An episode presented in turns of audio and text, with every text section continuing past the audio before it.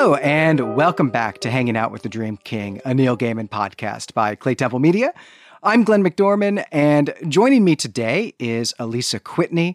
Alisa is probably already well known to many of you because her name appears in the credits of Sandman issues as the assistant editor, beginning in Season of Mist. And Alisa has also worked as an editor and writer on a number of other comics and has also written a lot of prose novels. Alisa, welcome to the show. It's uh, it's just tremendously awesome to have you here. Oh, it's great to be here, even though, as, as I have confessed, I get intimidated sometimes listening to your wonderful podcast. I have to go recuse myself. well, the feeling is is mutual, and uh, yeah, we'll definitely need to talk about that. But we're going to have a pretty big conversation today. I mean, for one thing, I'm very interested in your career. We're also going to chat about a science fiction short story from 1953 called Warm. This is by Robert Sheckley, who's a really important science fiction writer from the golden age there, and who also happens to be your father. So that's going to be really interesting. But yeah, first there is this uh, this elephant in the room, which is that you also host a Sandman podcast, which you do along with Lani Diane Rich. That show is Endless, a Sandman podcast, and Endless is just a ton of fun because because, well, one, you've actually worked on the comic, but Lani has never read it before. And that's a great uh, dichotomy there. Uh, but also, of course, you're both professional writers. And so it's just a great mix of perspectives. And I, I've been enjoying the heck out of it.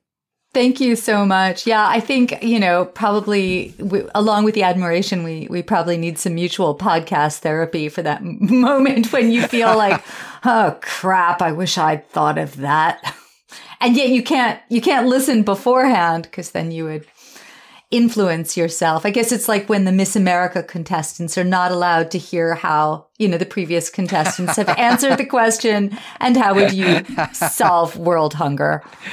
Right. Yeah, though that's exactly right. And in fact, just yesterday, uh, you released your first episode on Season of Mist, which uh, is, you know, we're not there yet on the show, though Brent and I have started recording those episodes already. And uh, wow, I wanted to listen to that so bad, but uh, had to had to hold off. Though at the same time, I'm actually really looking forward to listening to all of your coverage of that before Brent and I do our wrap up episode so that we can engage with you on the air in that way. And, and, and maybe we can find some way to, uh, you know, do that in some other forum as well, which I think would be a lot of fun.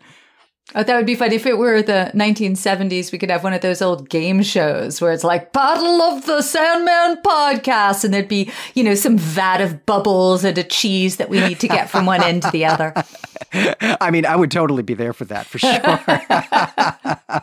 so yeah, you you two have have you know passed us up in in where we're where we are in Sandman. Of course, we're a Neil Gaiman show and not exclusively a Sandman show, and also we're just really really slow. But you also, I think, have plans for covering the, the, the TV show as well, right? Yes, yes, that that was uh, that is definitely a part of the the plan, and that will be an area where I think Lani has a lot more experience, and I am the um, you know still slightly damp chick.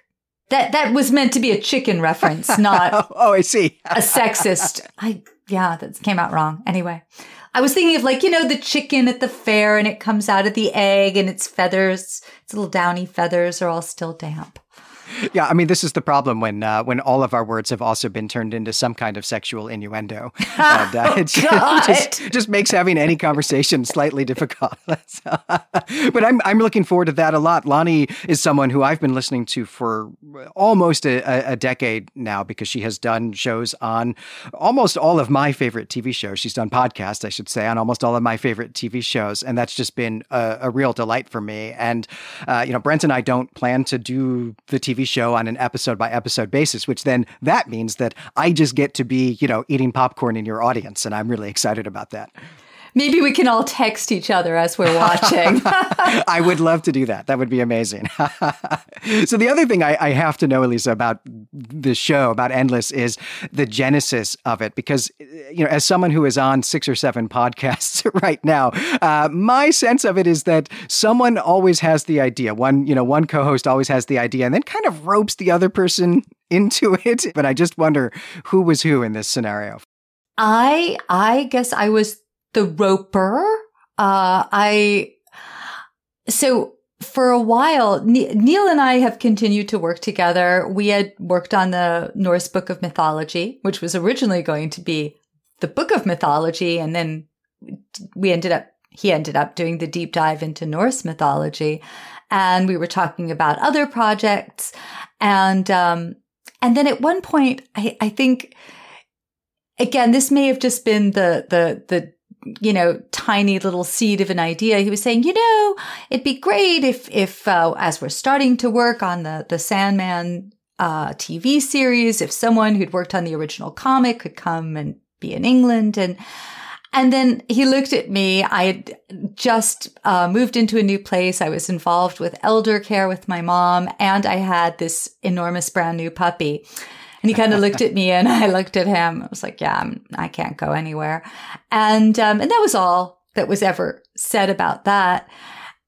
And then the pandemic happened and almost nobody went anywhere.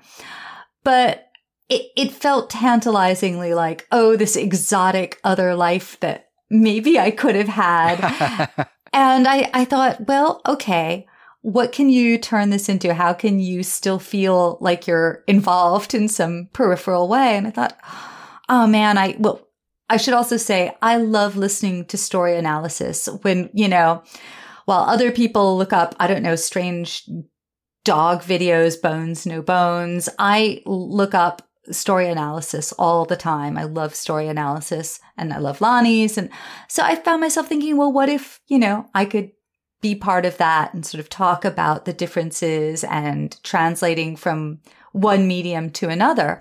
So I approached Lani and she said, yes, this would be great. And you know, and I, I, she told me what equipment to buy and I went and I purchased the equipment. and then the pandemic got even worse. And I think I moved house twice and I couldn't find any of my equipment. So anyway, now, now I have two sets of equipment because the minute I rebought all the equipment, I found the original equipment. But we, we conceived of this baby before the pandemic and then we, we started, you know, birthing it in, in this, in the end times.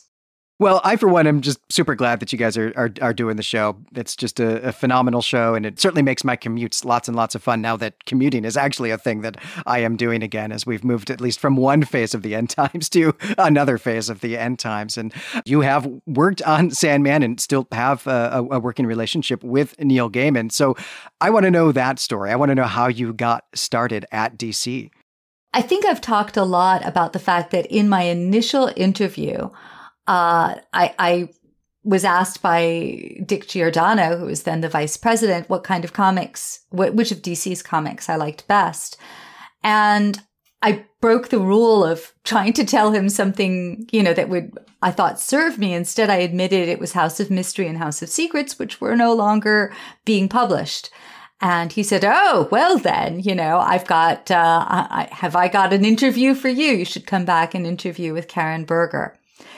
And in that interview, he said, by the way, you know, before you go, would you like to take some comics with you? And some of those were Sandman. So I guess that was probably, I'm trying to remember which that, that would have been. They, they were the early ones. I don't think I got the first comic. I got whatever was going out at the time and I became utterly obsessed. And so I think it was only a couple of weeks before I, I had my interview with Karen, but I went out to a comic book store as one did and, and bought all of the issues of Sandman that were missing. So I was up to date. And, um, I, I, there was something about the tone of the book that hooked me from, from the get go.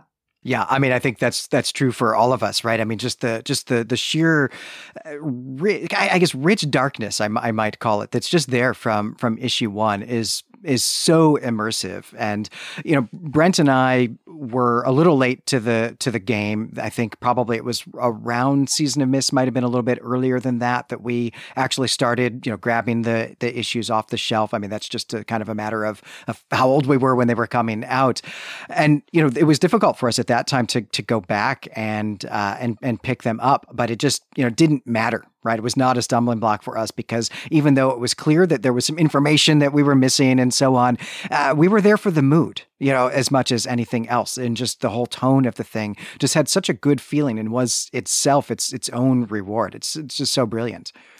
I think also that when you know you you for me and for you, when you're starting Sandman, if you start in the middle, you're aware that you've missed things, but you've missed one narrative that began. It's not like coming into Batman or the Legion of Superheroes back in the day. it's not like you've missed one storyline of this, this, you know, uh, really ornate uh, backstory that you feel like you're never going to catch up to speed. So there, I think there was there was something not endless about the endless from the very beginning. you could feel that this was a story which had a beginning, a clear beginning, and maybe because of that, um, that that you could go along for this ride. And perhaps we were all knowing, at, in some sense, that there was going to be an end because it, it had a very different feel from the other DC comics of the time. And there were other Vertigo comics that I came to love deeply and other writers, you know, who I admire amazingly. I think that something about Sandman that also resonated with me right away, though, was the fact that it, it was building on my own weird childhood affections for Cain and Abel of the House of Mystery and House of Secrets and the Three Witches and and uh, and then of course there were other characters I I'm not as familiar with.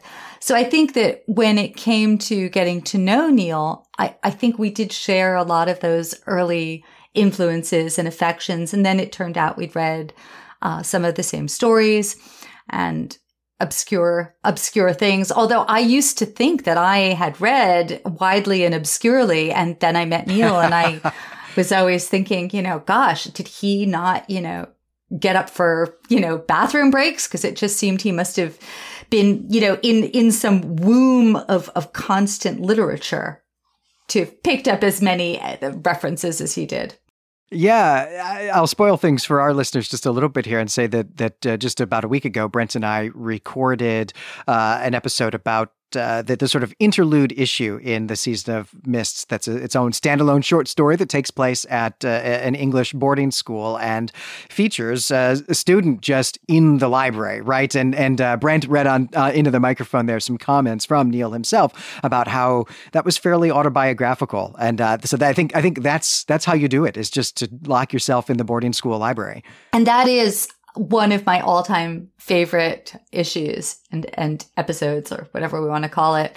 I think because I was a deeply deeply nerdy kid, you know, nerdy and I think now nerdy has a certain cachet, but you know, in in the 70s it didn't. yeah, did not. Right. um and uh I was nerdy enough and I guess I didn't look specifically female enough, so I got threatened and, you know, beaten up a little in that, you know, nerdy kid way. Um, now I'm thinking like, oh God, that sounds terrible. Not beaten up in some terrible. I'm not traumatized. It was just, it was just a right. typical Upper West Side yeah. '70s childhood. Right. Well, I mean, we've all been to school, right? And we we we know you know, what that is like, right? How tense those uh, social situations can be when, you know, even though someone from the outside observing it would be like, what's the big deal? You're, look, you're going to be 30 and awesome someday. So like, just, you know, uh, just deal with it. Just, just go to class, you know, and get A's, right? It's the thing our parents always tell us. But no, there, there could be real nonviolent trauma in those schools. Yes, yes. I think my mom always said, how come you're always so desperate to go to the bathroom when you get home from school? Why don't you just right. go to the bathroom before oh. you leave? And I said, go to the bathroom in school? In school? No, no, no, no. what a terrible idea. right. Yes, and and uh, I of course have, I, I have recently become a parent, and although it will be a few years before Finch is actually in school, I can already hear myself saying stuff like that, and I'm trying to like just say it all now to like empty rooms so that I can be better when it when it comes time because that is the last person I want to actually want to actually be. Well, I I am fascinated always by other people's jobs. I guess maybe we all are as pop culture. That's why we have so many like doctor and lawyer and cop shows on TV and so on. But I I would love for you to tell me what does a comics editor do? Like what's a, a typical day like working just as a comics editor and then maybe specifically on the Sandman? Oh gosh, you know, and I, I'm trying to think of a way to to say this uh, you know, in a coherent and succinct way. so there's always a bit of tension. I'm, I, am i am going to speak both as an assistant or associate or, and then I became an editor. So you, first of all have to deal with the projects that are in motion, the projects that are about to come out, and then you have to keep hatching new ones. So you're, you know, you're like a lizard person, you know, with, with, you, you need to tend your eggs a little bit. You need to keep hatching the new eggs. Um, so when it comes to, let's say you've got, I don't know, it's a lot more than this, but let's say you have three different series that you are helping you know, move along the line. So you want to speak to the writer and see where they're at in terms of the script and, and what's going on and when, you know, when they'll get more to you. Uh, then you also need to get the script to the penciler and make sure that the penciler understands and is on board and, and get a sense of the penciler's schedule and pacing. Uh, then it, you know, in the old days, it went from pencils to inks. Of course, that's all a bit different now that things are much more computerized. Um, and then to the, you know, you would balloon the pages. You'd physically mark out where the balloons and captions would go and mark up the script with numbers and send that off to the letterer. So you were doing all of this trafficking. And then, of course, the troubleshooting. Maybe in the middle of a big crossover event, uh, one of your key artists joins the army. Oh. is that a, that a true story? Yes. um, you know, maybe your one of your writers has a bit of a freak out, and when you call up to see what's going on, you're told that the um, the writer has died by the person who turns out to be the writer. So you know, there's there's all of that nuttiness, and and at the same time, you've got to figure out. And again, if you're an assistant editor, you're helping with this. Uh, but if you're an editor, you're the one handling it when you say, Oh my gosh, I can see that we're slowing down or there's some stuff going on. Do we need to schedule a fill in issue? And who'd be good for that? Then you're also dealing in house with covers and, um, and promotional materials and uh, special events. And then you're constantly trying to come up with new projects and figure out, okay, you know, this is where I am now in the schedule, but what would I like to be working on? And, you know, sometimes you will speak to a writer and say, you know, I'd love to work with you. And that's all you say. And sometimes you say, you know, I've always had this dream of seeing what you would do with you know, like caffeinated woman. I just, you know, I, I know you, I know your love of coffee, and I think this character would be a natural fit. Do you want to think about it? Would you like to pitch me something? That's too many brands in the fire, I think, for, for, for, for my mental acuity. But that also sounds extraordinarily exciting. The one thing I'll just add is that in terms of things going wrong on a comic, you've got creative people. And on the one hand, they're professional and they're um, um, it's amazing to me, particularly what the artists are able to produce on a deadline. But you know, they're they're building the air, they're flying the airplane while it's being built, and so you know that's there's that challenge. But and at the same time, creative people, as we all know, have you know their moments of self doubt and imposter syndrome and freak out, and also life. Right. I mean, I feel like those are are are eh, just speaking for myself anyway. Those those sometimes feel like the norm. and the moments of clarity and uh, and artistic joy and inspiration are are the the minority feeling. All right. Well, I have to know what was your favorite issue to work on. It, you know that reminds me of that question that people always ask writers, like, "What's your favorite book?" And I think to myself, do people have a favorite book? Right. do, do people even have a favorite color? Like my favorite color to look at in a sunset or to wear as a garment, my favorite book when I'm starting to write or my favorite book at a certain time in my life. So the answer is I have to say it has changed and changes. You know, sometimes I would have sworn, well, you know, it's this issue that was my favorite. And then I'll go back and I'll see something in another issue. Um, so I, I, I really cannot say that I have a favorite, but I, I have, I have favorites and I, I, I won't go into that, but I have, I have lots of favorites and, and favorite moments inside. And, you know, in doing the podcast, I'll tell you this.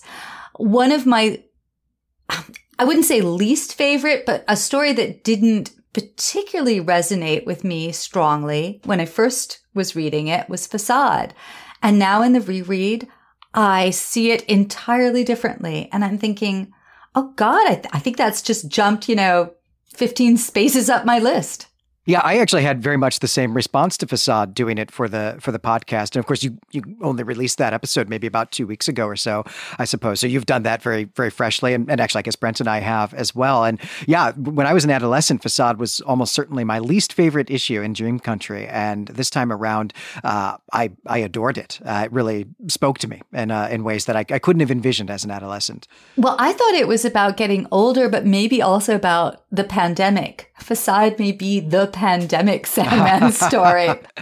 right. I mean, we're only connected to each other. I mean, just the, the, you know, everyone in the world, right, is really only connected to other people in the world through telecommunications and, and uh, masks. Uh, and masks, right? And it's it's it's uh, it's lonely and and unsettling. I yeah, think for your face for, is for your ashtray. That's true. I don't. I actually I don't even know what that meant. I just said it, and I'm not sure what that means. I mean, it does feel like a metaphor for for much of my life. So that's I think it's fine.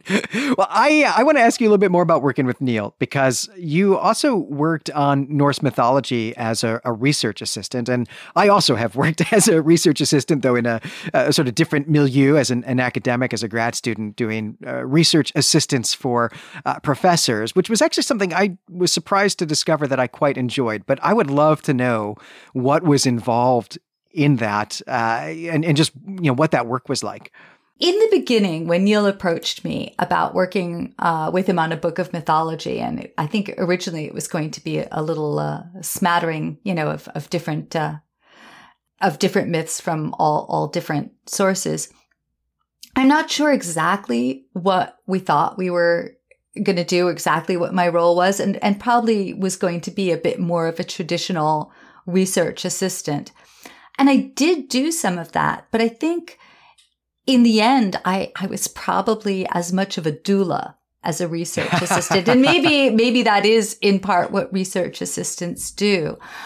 I, remember at one point that we were talking and uh, I was visiting him where he was then living and there were all of these interruptions and, um, you know, people wanted to know things and people were calling him and people were texting him. And, you know, he was very gracious, but he was trying to field all of this. And at a certain point, I said, Hey, can I look at your phone for a second? And you have to understand that, first of all, we're very old friends, but also Neil is always about 10 years ahead of me in any technology. So he probably thought like, oh, she wants to see what a smartphone looks like. And, um, and then he handed it over, which of course is a lot of trust anyhow. And then I just said, you don't get it back until you write two pages. And he looked at me. And then I think there was this intense feeling of relief that, you know, that he felt that crossed his face.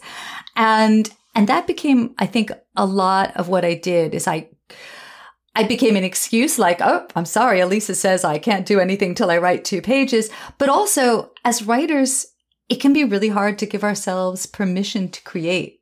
And so I think, I think that was part of it. And I became, also the person that he could bounce ideas off of. And I, I, remember that a lot of times he'd ask my opinion and I'd say it and then he'd argue with me. Um, and in one sense, I think I did win uh, an argument, which was in the very beginning. I said, you know, obviously you, you have to be true to the material, but don't be too constrained because I think they want what you were so able to do in the Sandman, which was to access these storytelling voices and to really feel your way into um into myths and legends and and make them come alive and i do think that in the beginning he he was probably I, I mean, again, it, it was always going to be a balance of being true to the material, but I think he loosened up and found that uh, Sandman voice that that you hear in a lot of the shorter stories again. And of course, those were stories he was making up based on a lot of reading, and these were true to the material. But I think, I think in the end, I might have even won that argument. I think in the beginning, he had this uh, idea that I would be making him cups of tea, but it turns out that I'm really bad at making tea. And in the end, uh, Neil was always having to make me the tea and teach me all about tea. I think, I think he still hopes that, you know, when this plague is over and we work on the next book, that maybe I've gotten better at tea. I, I hope that I will get better at tea. Right, right. I mean, one, I mean, you're just you're just not English, and so you, you, you, right. I mean, I would trust you to make coffee, right? That's that's the that's the difference. There, you'd, right? you'd be wrong. okay. I, I think my singular talent as a human being is to always gather a group of people around me who are willing to help me make food and coffee and tea. That is that is my special talent. I mean, that's I think winning at life there. I, before before we move on, though, I just have to say that while you've been telling me about working with Neil Gaiman, I have just I've just realized that my kind of you know, although he has a kind of uh, iconic look to him, that uh, uh, still somehow my my image of Neil Gaiman in my mind while you've been describing working with him has slowly transformed into uh, Anthony Head as Rupert Giles, and uh, I, it feels like an epiphany to me, actually. Yeah, there's some of that, I think. Yeah. All right. Well, before I uh, I start, uh, I don't know, rending the fabric of the multiverse with uh, trying to make crossovers there, uh, let's talk about some of your your own work as a, a, writer, and and maybe let's start with comics. You've you've written some comics that I personally have really loved, and and I think perhaps the most, maybe not important, but the most germane one to hanging out with the Dream King is that uh, you have written uh, a miniseries on Destiny, something I'm hoping that Brent and I will actually be able to cover on the, the show someday. And maybe without spoiling that too much or spoiling the Sandman too much, I would love to know how that project came about. Well, you know, not to put too fine a point on it, Destiny is the only character that I think wasn't a, you know, given a, a creator owned, you know, it was not created by Neil Gaiman with Sam Kieth and Mike Dringenberg, uh, because Destiny was a pre-existing character. And so it was the only one that was uh, available for, for DC to, to play with in that way. And, um, yeah, so around that time, I think everyone was doing a little obscure, you know, Neil was not the only one taking uh, obscure characters and, and, and, and, doing little series. So I, I got to do a Phantom Stranger and I got to do Destiny. And for me personally, I would say that uh, obviously I was working on Sandman. I understood that the mandate in a way was to, you know, try and tickle that spot a bit. But I was pregnant at that time and became obsessed with plagues and pandemics. Uh, it, I think other women became just hypochondriacal in a more contained way. But I first I was obsessed with Ebola, um, and then I kind of ended up getting really interested in the bubonic plague and the Black Death, and read everything I could lay my hands on. So when uh, I was asked to pitch something, I really wanted to write about a pandemic. So that's, I mean, that's the other amusing thing about Destiny is it's very much a, a pandemic tale. And it, you know, so it was focusing on, uh, the the different outbreaks of the bubonic plague in um, in the, Byzantine Empire under the Emperor Justinian, um, in the 1348 when it really spread into England, and now it's been so long I've forgotten the date, but the uh, it was the last great outbreak of the plague in England. And there's a famous town, Eyam, E-Y-A-M, where the, the townspeople decided to seal themselves off and not spread the plague. Uh, and now that we are living through a pandemic, I think we can e- be even more admiring of the selflessness of the villagers in, in willing, in being willing to sacrifice themselves in that way.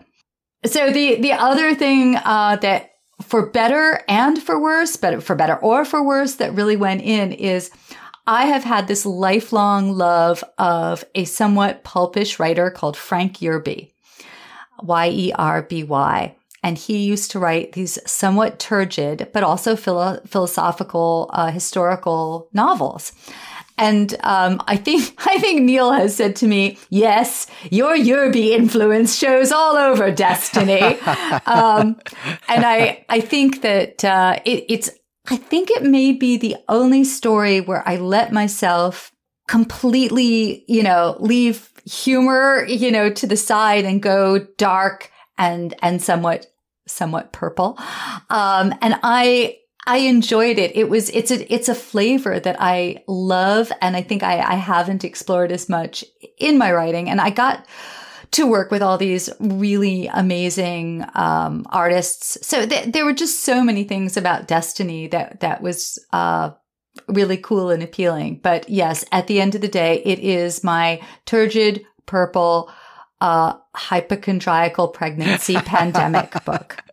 Uh, well, I love knowing this now because uh, as, as, someone who has, although I have not been pregnant, I have had a lot of anxiety while my wife was pregnant, and uh, I will really look forward to revisiting it with that with that lens because I I was the person who had all of those types of anxieties. I was the one. Of course, I was also actually teaching about the plague and so the Black Death and so on that semester as well. But yeah, that'll be a fun lens for me to revisit that. And this is a story. I mean, I just love this miniseries, and I, I recommend it to to everybody. It's not available in print anymore, sadly, because actually now seems like a great time to yeah. reprint it. Hey, DC, get right. get it together. It's a pandemic book. I think it is. It is as an ebook, and that was that's uh, right. It actually got an Eisner nomination, which um, was really nice. I can't remember what one, but I I uh, I was really touched by that because that was that was sort of a, a big honor, and I. I think that one of the things that's really interesting about the Black Death is sociologically how interesting it is. Um, but I, I tried as much as I could to keep it as a story about people and not to get too swept up in huge historical events. And I think it was Neil who told you, told me about Procopius and uh, the secret history uh, yeah. by Procopius which is so bonkers wonderful. If, uh, if, if you ever say to yourself, I really would like to pick up some ancient history, Procopius, man, yeah, uh, Procopius, huge part of my PhD dissertation. So I, I will second that recommendation for sure. and, uh, well, I want to talk about a, another book that you've you've written, another comic book that you've done that also is using a character who Neil Gaiman did not invent, but does show up in The Sandman, though you've, you've actually done a number of, of, of books with characters who fit that bill. Uh, but here, what I'm thinking of is Mystic U, which uh, I guess sort of the central character is Zatanna, who uh, Brent and I have not actually met yet in The Sandman, but she's one of my absolute favorites. And Mystic U's more recent, this is uh, 2017, and I think probably going into 2018, if I remember correctly. I do uh, any of us real, remember 2018? so Just, yeah, yeah, well, uh, but I, I do remember slightly vividly the the circumstances of acquiring this comic because I happened to have right around the time that these issues were starting to come out, um, coincidentally moved across the street from the best comic book shop in Philadelphia and what is surely one of the best comic book shops in all the world, uh, which is uh, Amalgam. That's uh, that's another recommendation if you're in the Philly area. Stop by Amalgam, please buy some comics there. Uh, absolutely awesome store. But I just, you know, was like, oh, I'm living across the street from a comic shop. I've spent actually the last decade living largely out of a suitcase, not buying anything um, because I wasn't going to be able to take it with me. I want to go buy some comics again, and I'm going to, you know, subscribe to, yeah, you know, just like everything. My weekly stack was pretty massive for the, the year that we lived in that apartment, but Mystic U was one of them. So that's why that's where I'm getting those dates from. I think there. But yeah, I love this book. It's about Zatanna. And again, I guess I just kind of want to know what was the the genesis of this project. Where did you come up with the idea of of, of doing a uh, Zatanna goes to magical college story? You know, it this was one of those stories that you had to be really resilient as a writer in order to see it through to completion because it it was um you know how in Sandman there's that magical battle, and in order to win it, you know, you have to turn into a chipmunk, and then you have to turn into a turnip, and you have to now you're a door. And um, so in the beginning, uh, let's see, DC was moving its base of operations from New York City to LA to Burbank. And in that time, they were more open to things. So first I got involved with the, the big convergence crossover. And, um, and what I did is I, they asked a character I wanted to do and I did Batgirl. I ended up doing Stephanie Brown Batgirl. And there is sort of a connection here because I thought, well, what's the story in all of this crazy crossover? You have to do this, you have to do that. There's a giant dome. What's the story that interests me on a personal level? And I thought, well, imposter syndrome is one of my key themes. And I thought about how Stephanie Brown's Batgirl was not necessarily the fiercest fighter or the most tactical, strategic. You know, there were these other Batgirls who had her beat in that department. And if you were the chosen one and you weren't sure why, how would that affect you? So that, you know, what is your special sauce if it's not, you know, you're not Cassandra Cain and you're not Oracle and you're not all of these other other things. So after that, they asked me for a whole bunch of, uh, you know, well, pitch. Would you like to do this? Would you, they actually at one point asked me if I'd like to write Hellblazer, and I I was thinking, God, yes, but I have no idea what story I would tell. I mean, there's so many incredible stories that have been told already. I just had no idea how I would find my John Constantine. Um, anyway, so there was one where they, they had this, I think it was like a cosplay idea in a college. And I was like, yeah, cosplay in a college. I love that. Um, cosplay in a college, but they actually end up having real powers. And that is, that, you know, it's like looking at some like tiny lizard and like, and this is, you know, the forerunner of T Rex. so it changed a lot. And the, the through line that I had because I, am about to tell you how many freaking changes this thing went through. As you know, at one point, like I was flown out with a whole bunch of other impressive people to to the new DC headquarters, and I was, you know, feeling like this is it. I'm, I'm, you know, going to be reborn, and uh, I'll have this major comic, and but at that point, it was going to be almost all creator owned characters. So I came up with this whole plot, and Alain Mauricet, who's my writing buddy now and we've done other things. He was initially, it was like an arranged writer artist shidduch match. And, uh, and anyway, then everything ended up going through complete switch. So I think they told me I could have one DC character, which was going to be, um, Tim from, uh, Books of Magic. And, uh, Timothy, Timothy, I'm having a moment. Timothy Hunter. God, am I old? It was a blank in my mind too. Even oh, though it's, it's, I can yeah. reach for the book right here, but yeah, just yeah, that last name was not there for me. Every once in a while, the Google in your head kind of goes. Um, anyway, so he was going to be the one DC character, and then it ended up being completely switched on its head. Um, Alain at that point had gone on to do something else because you know I think he was. There's an old French expression: if they're not going to feed you, leave the table. And I think he, you know, it was. It, there were just so many changes, changes of editorial teams. And the next thing I knew, I was, you know, told, okay, it's all DC characters. Uh, and you can keep one of your creator owned characters. And, and then I remember them saying, you can have a Zatanna. And I said, I can have Zatanna. and, um, and I said, as a teacher or as a student? And I was so hoping that I would get her as a student. And they said, you can have her as a student.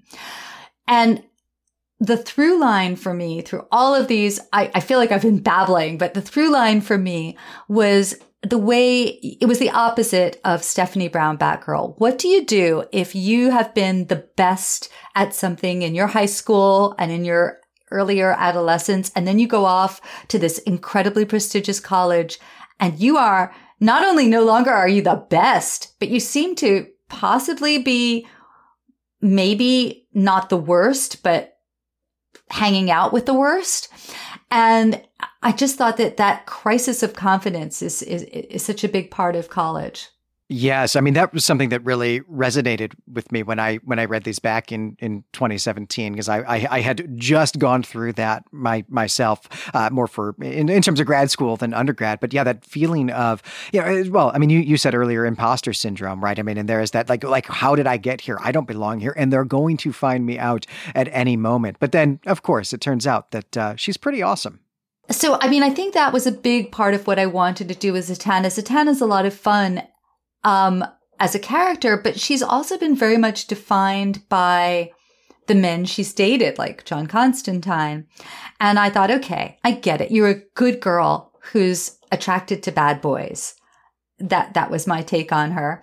Um, something I think a lot of a lot of people could might be able to relate to. Yeah, yeah, we've and, all been we've all been there. And I really wanted to also write the bad boy. Uh, that was a- another big fun thing. I, I come from I mean, I loved comics as a kid. I also loved romance. And I think for a really long time, comics had gained this cachet and people were taking them seriously and romance was still it it, it was just viewed the same way. I don't know, like fake stucco siding. It was like no one was ever going to take it seriously.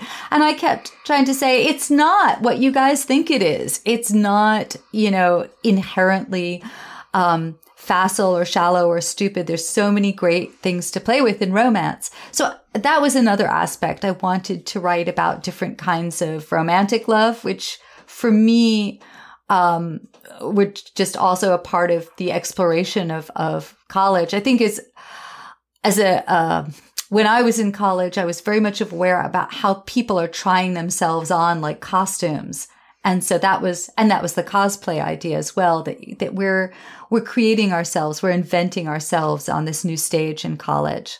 I mean, you've got a great line in the book where you know, I don't remember which character it is, but one of the characters turns to the uh, to another and says, "You know, that's what we're doing here. Like college is where you get to completely reinvent yourself, and so so do that. Be whoever you want to be here." And that's a that's a great message. That's a great line, and uh, it's a great book. I, I recommend it. All right. Well, I'm desperate to go talk about romance novels with you. But uh, before we do that, I have to say that I hope that that offer to write Hellblazer is an open offer because I want to read your John Constantine so bad. But let's talk about some some romance novels because you have actually written some really excellent and well regarded romance novels. Some of the more recent ones include Flirting in Cars and then also On the Couch. But you also published one in, in 1992, which, right, is still when you're actually working on The Sandman, mm-hmm. I, I, guess. So you've been working on romance novels for a long time. And I, I would love to know what drew you to, to writing romance novels. I think that romance, like horror, is a really visceral genre. And it, uh, you know, the writing is supposed to take you over. You want to feel these feelings in your gut. And I think that that was a big part of the appeal. And also part of what I love about writing about stories is I love when people impact really strongly on each other. And because romance ends on a positive, upbeat note, it allows you to explore dark themes and and darker uh, shadow sides of the self in a way that feels quite safe. And I think that I'm that suits my personality. I, I am drawn to the darkness, but I, I do always want to end, you know, with a marshmallow. I mean, I feel that impulse as as as well. But I, I don't know romance novels very well. I love rom coms. I watch a ton of rom coms, especially at, at Christmas time. It's just like it's like part of of winter for me is uh, is watching rom coms by myself. And uh, I would actually love to start reading romance novels because uh, accidentally, uh, Brandon and I over on the the network's flagship show, Elder Sign, which is our, our weird fiction podcast, um, accidentally read a, a, romance short story by a writer who is known today uh, as as a weird fiction writer. That's William Hope Hodgson, but also Robert W. Chambers, who wrote uh, The King in Yellow, which is um, a, a, literary allusion that Neil Gaiman makes in the very first issue of The Sandman.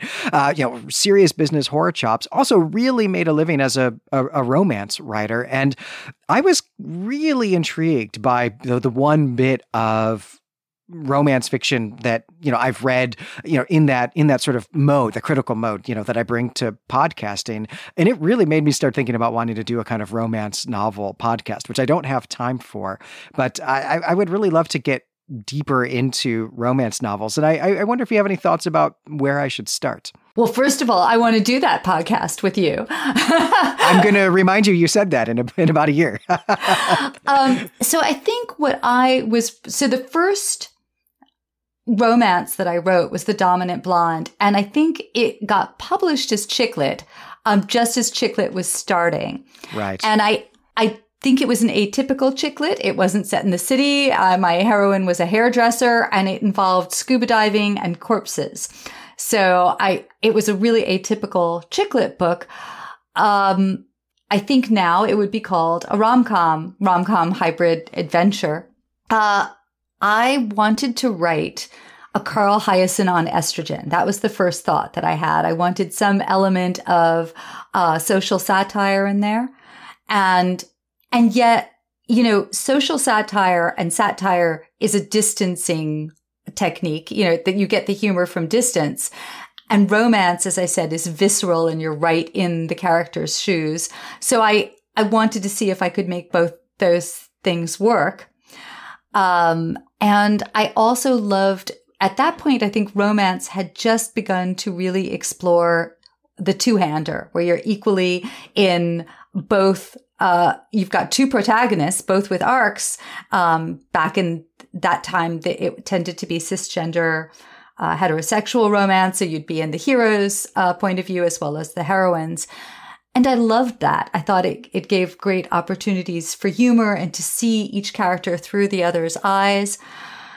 So that's what I started to do. And then I experimented a lot. So the, the series of books, uh, as I said, I think they were sort of marketed as chick lit, but everyone was a little bit different. So the dominant blonde was, as I said, that it was also influenced a bit by romancing the stone and all of those great action adventures. And I had a whole, I actually asked Neil's advice with it. So I was, um, I was very, I, you know, Fawlty Towers has, uh, that episode with the corpse where the, the, the the guest in the in the hotel dies and the health inspector's there and they keep moving the corpse around into different places.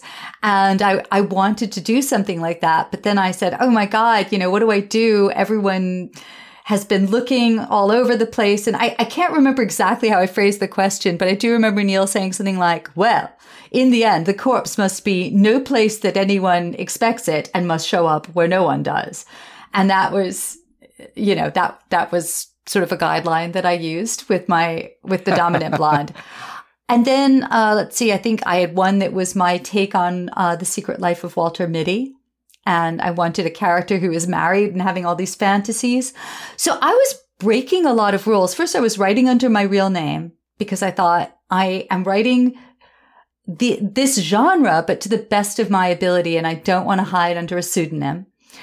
Uh, I was writing Jewish heroines and I kept just trying to see mm. how much could I give wish fulfillment, but still have that ring of authenticity. So in The Dominant Blonde, I wanted a heroine who'd slept with more people than she felt comfortable with and wasn't sure how to trust if this was going to be, you know, a connection that was actually going to work. And I think at that point, it's, everything is so much more sex positive now. But in the old days, your heroine had to be either a virgin or the next best thing, which meant she could have slept with one other person, but she can't have enjoyed it. And so I, you know, I, I, wanted to play with all of, of, of those things. And I, I kept breaking rules in romance. I hadn't realized it was sort of an unofficial rule that the first male that you encounter, that the heroine encounters with any note, you know, has to be the hero. So I, I think I was unintentionally breaking those rules. And I just had a lot of fun. I, I also liked writing humor. I've, I, humor has always fascinated me. Uh, what I wanted to differentiate between in my own mind was not to be clever because clever, clever kind of comes easy, but, but real humor has to always take more chances. Oh, I, I agree. And I think clever is much easier to do than funny. Funny is tremendously hard. It's very, very hard to be funny. But I think this is something you definitely succeed at in, in Mystic U with all its romance bits. It, it is also very funny. And I really appreciate these insights into your, your process and also your storytelling goals. So, what are you working on now? I'm working on right now a mini series for Ahoy Comics uh, with the artist Alain Mauricet, who I mentioned earlier. And uh, it's, you know, it's kind of Sex in the City meets Golden Girls by way of the Twilight Zone. It's a story of two women. Uh, who one in her 70s and one in her late 40s who end up going through a time portal to the day in 1973 when uh, which is an important day for both of them, and they don't realize it, but it's also the day when they first met. And it's a story about bad romance, um, and other disasters, including a nod to 1970s era disaster films and Airplane. Uh, but it, it's also about relationships, mothers and daughters, uh, romantic relationships, and friendships. Well, well, you had me at Twilight Zone, but I also love these disaster movies from the 1970s. I mean, I think my father made me watch The Towering Inferno uh, more times than I could possibly ever count when I was a, when I was a kid. But also Airplane. That's awesome. Part of what I ended up doing is I think this story opened a weird rift in my unconscious. And in my unconscious, there are a lot of old disaster films. So I, I had done a deep dive into all of the airport films, which were fodder for the parody of airplane.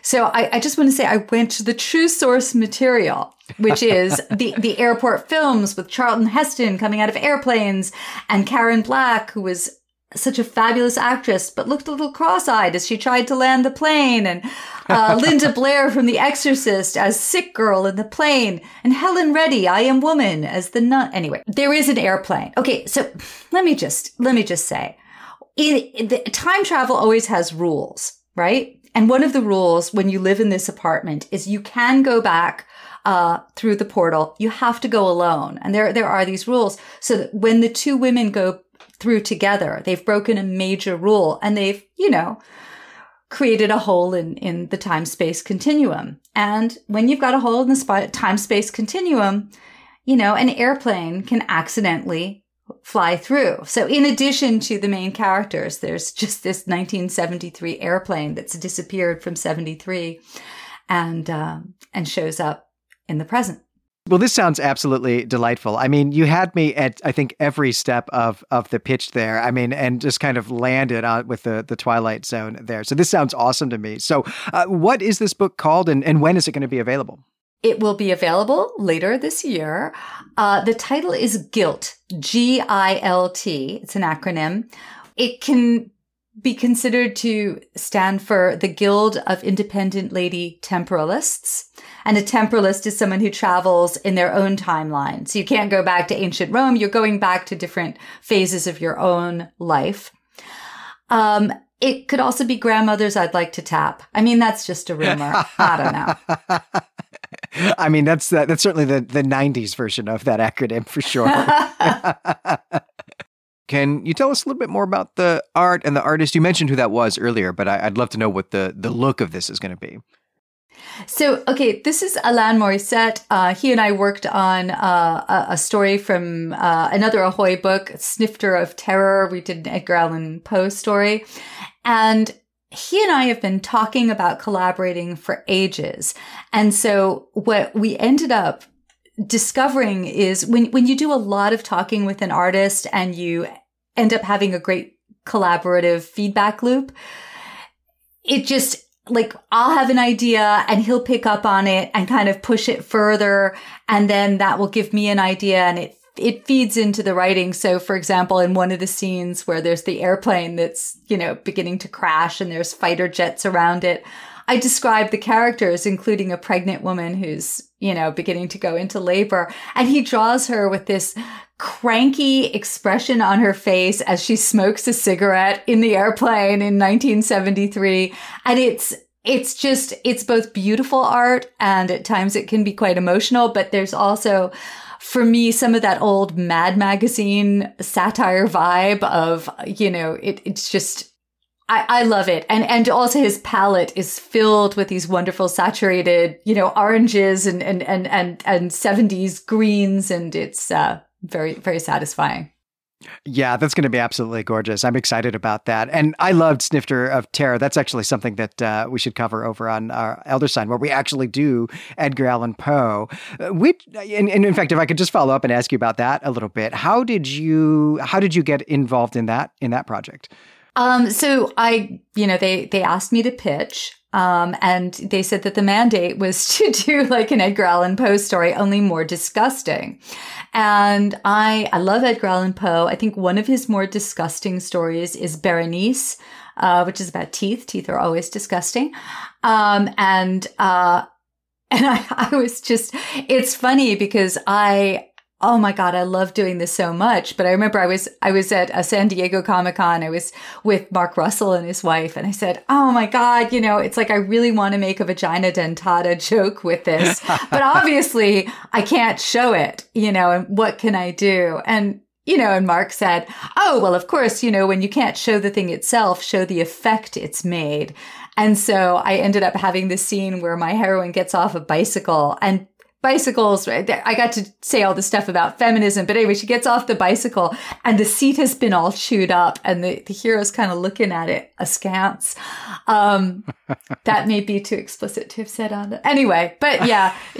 and Alan and I had so much fun because I, you know, I just wanted him to incorporate teeth into everything, into every design element. It was just, it was a very toothy story that we did.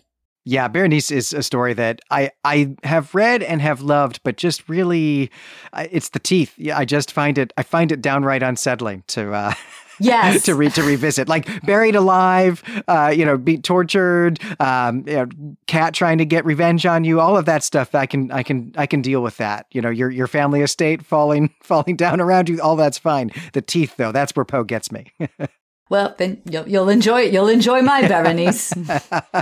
well, all right. So I would just want to remind everybody, Gilt is the, the, the new book that you're you're working on, and that's going to hit shelves sometime later this year. It's something certainly that I'm really excited about, and and when it's out, we'll we'll make sure we let people know. We'll make sure we re- remind people about that. But let's talk about the short story that we both read for today, though I have not actually left us a lot of time for it.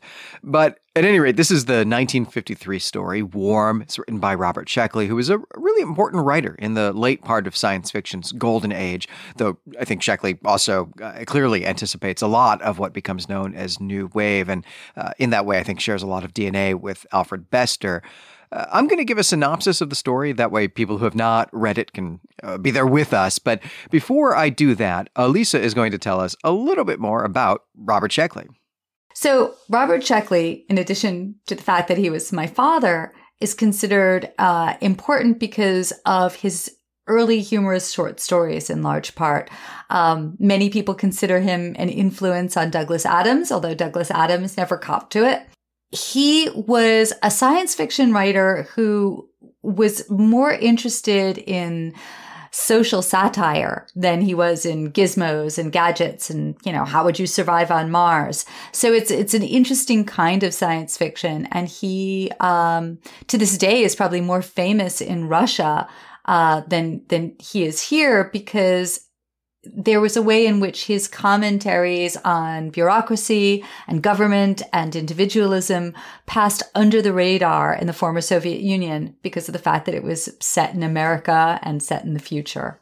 Oh wow! I didn't realize that. I had no idea that was the case. Though I can see the uh, uh appeal. Right? There's certainly something of uh, Dostoevsky, maybe even more of, of Gogol in Warm and and it does also certainly feel like a bit of gut wrenching satire. And maybe that's a, a good note on which I should just introduce the story so that we can uh, talk about it. Warm is set contemporary to its writing, so it's uh, early 1950s Manhattan. Our protagonist is a young psychology professor. He's named Anders. Anders is getting ready to go pick up his girlfriend, Judy, so that they can go to a party together. And Two things have happened while Anders is getting dressed and groomed. One, he realizes that he loves Judy, and that means that he's, he's going to have to propose to her tonight. And he is not thrilled about this, though, because he, he rather thinks of love as some kind of inconvenient affliction. But the other thing that has just happened to him is that he's heard a, a voice in his head talking to him. Now, the voice claims to be a real person who is trapped in some kind of dark emptiness or, or empty nothingness. But this person doesn't know his own identity, doesn't know where that dark emptiness is located. And Anders humors this voice, but then just goes about his business. But he is finding that the world seems different to him now. And when he gets to Judy's, he can no longer see her as a person. And instead, he sees her as, and this is straight from the text here, he sees her as a flesh machine. And she's really just acting out her social programming. And this freaks Anders out, freaks him out so much that he runs off w- without her. He, he does go to the party, uh, but this is now uh, a kind of away mission. He wants to see if the world, or you know, if the whole world is continuing to look different to him like this, and it is. At the party, he just finds more of the same. And as this has been going on, the voice in his head has been cheering him on for these revelations, right? Anders is so close to seeing the world as it really is. And then he does. He realizes that nothing is real, it's all fake. And with that revelation, everything around him disappears the people, the city, and finally, even the stars.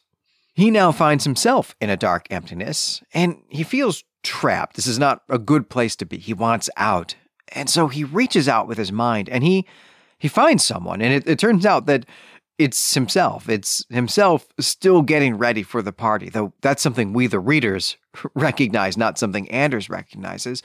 But he says, Save me. And this other Anders hears him. And so the story comes full circle. And I think we have to imagine that it's going to repeat.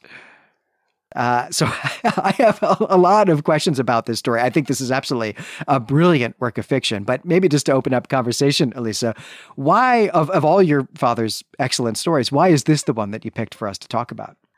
I think uh, I have a special fondness for this story in part because it's probably the reason I exist.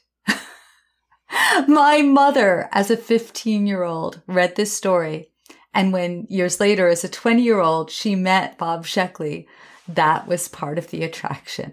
And so of all the stories in the world to, uh, you know, be behind a, a, marriage and and and the conception of a child this seems like the least likely one since it is about alienation and the uh unavoidable solitude that each of us face in our own, you know, how we are each our own uh, inescapable universe. Yeah, I mean, I think that's something that's really interesting at the, the core of this story, right? Is that Anders has this revelation that everything is nothing, the whole world is is fake. That we're all kind of performing roles that are expected of us, and maybe in that sense aren't really individuals, right? We don't really have uh, the type of free will that we think we do. That he's having that revelation moments after the revelation that he's in love, and it's hard not to uh, to see the connection there, right? To see the one revelation as a catalyst for the other. Absolutely. There's another, I mean, there's a bunch of stories about connection. The language of love is another, uh, and the impossibility of true connection. I think I had a, an art teacher who said that good teaching gave students the ability to put into words concepts that had not that they recognized but hadn't been able to put into words before and i think um, for me, Warm is a story that describes something that I've experienced, that I think a lot of us have experienced in a way that I, you know, I think was even more impactful for me than existentialism and uh, Sartre and, um, and others who have, have written about this kind of detached alienation and that, that state of being. Um, my mom taught me about existentialism when I was very young, I think about 12 years old. She had me reading The Stranger.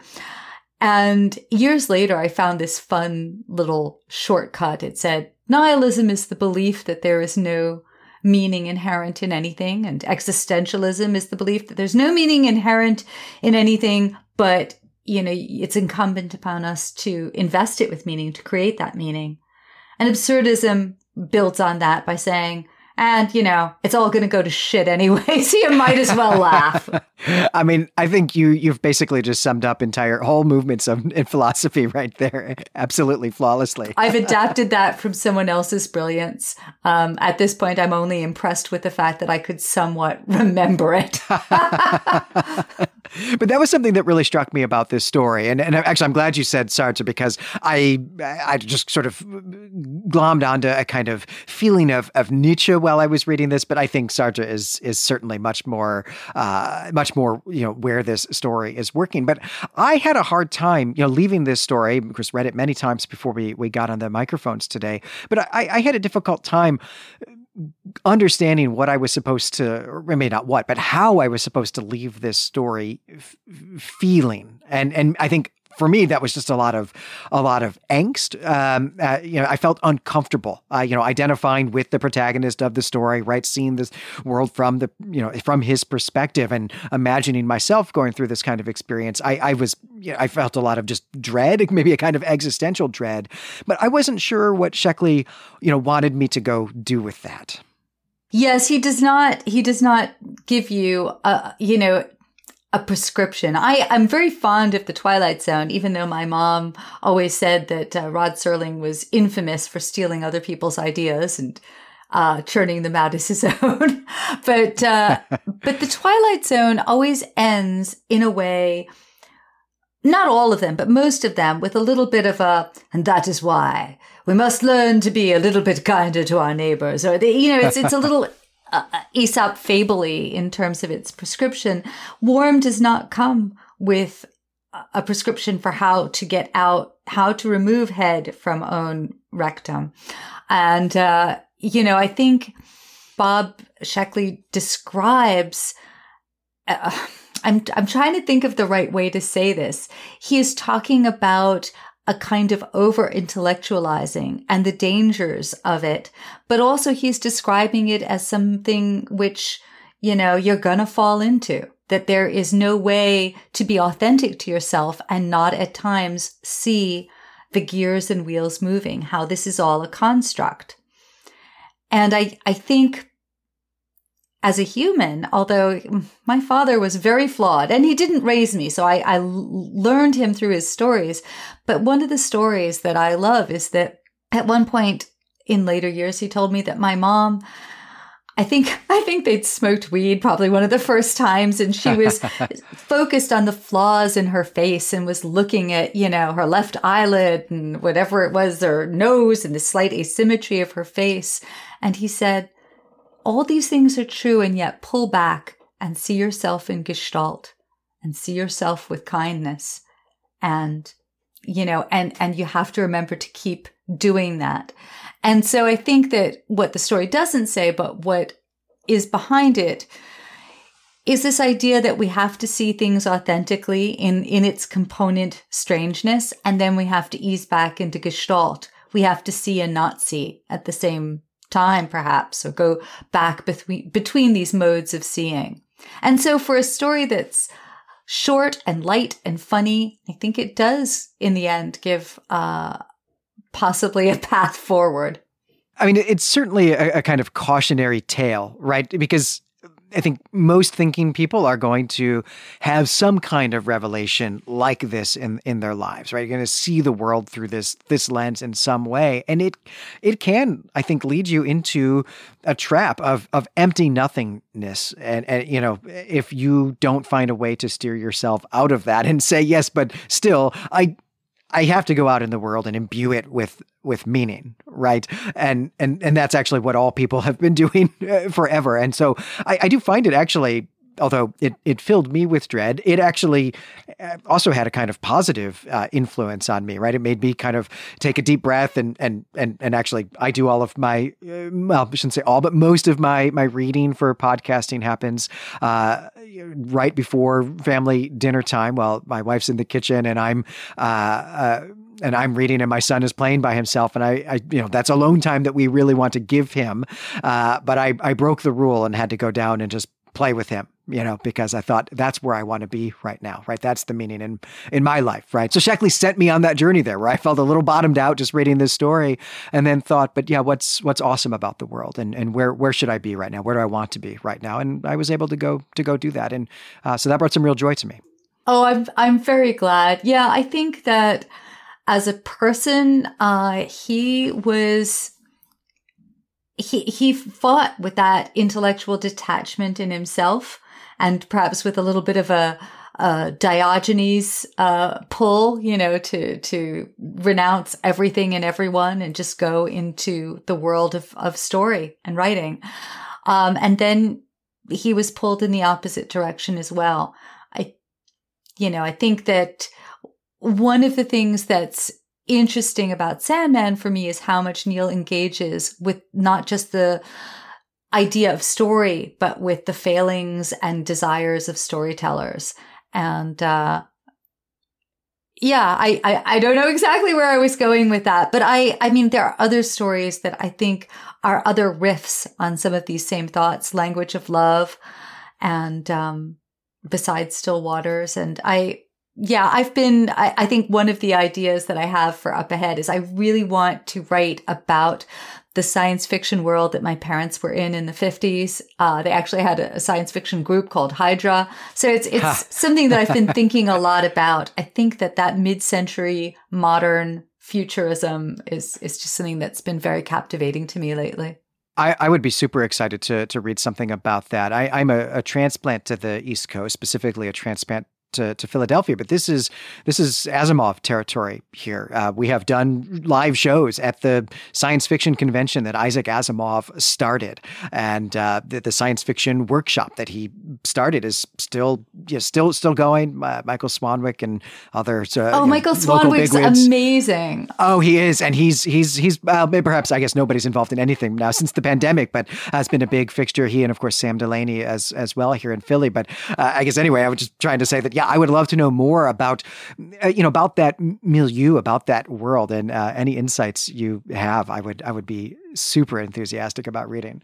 Well, I'm really delighted to have read this story as well. So I'm I'm so glad that you you picked this, and and this was just such an awesome idea to do generally. But I've got one more question, and this is about Neil Gaiman, bringing it back full circle here, because Neil's pretty infamous for as a a, a young person having the audacity to just write to writers, write letters to writers. And I wonder if if your father was one of them.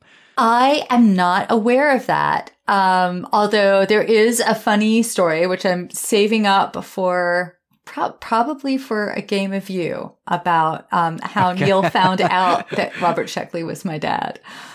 Yeah, well, I will. I will not make you tell that story here on the air, but because then that means I can look forward to that episode of Endless again. But uh, yeah, I guess this is a good note on which to to wrap things up. So, Lisa, let me just say thank you so much again for guest hosting with me today. This was just an just an absolute blast for me. I I'm having so much fun, and I I'm really excited to talk to you more about romance. I am actually reading right now a weird like giant bug uh, science fiction romance by R. Lee Smith. So we can we can talk about all kinds of things. I would love to continue doing that. So I, uh, yeah, you will be hearing from me about that for sure. And uh, I would love to keep talking about this this story as well with our listeners. And so if you would uh, like to do that with me, uh, please drop by the forums at claytemplemedia.com or come by our subreddit. And while you are on the internet, I hope that you will be sure to check out uh, Lisa's podcast, Endless, a Sandman podcast, and of course all of the stories that we uh, we talked about today. But especially look out for Gilt later this year. Uh, Alisa, where else can people find you on the internet to keep up with what you're doing? Oh gosh, yes. Uh, I am. I am on Twitter as. Uh, what am I at a Kwitney? I'm on Instagram, but I keep forgetting what I am on Instagram. I'm something like K Witty on Instagram, but uh, yes, I'm there, and uh, I'm on Facebook. I think I'm Alisa Kwitney Sheckley on my my. I need to do better. I need to do better. right. I think at this point, you know, uh, people, our listeners, uh, know how to find us on the internet. I think better than we know how to find ourselves. Uh, that's the world we're living in, but uh, well worth following. So I hope people will will do that. And next time, Brent and I are going to be back for the the first episode in our, our little break between Sandman volumes. We're going to be talking about the Neil Gaiman short story October in the Chair. Uh, brilliant story. Really excited about that. But until then, pleasant dreams.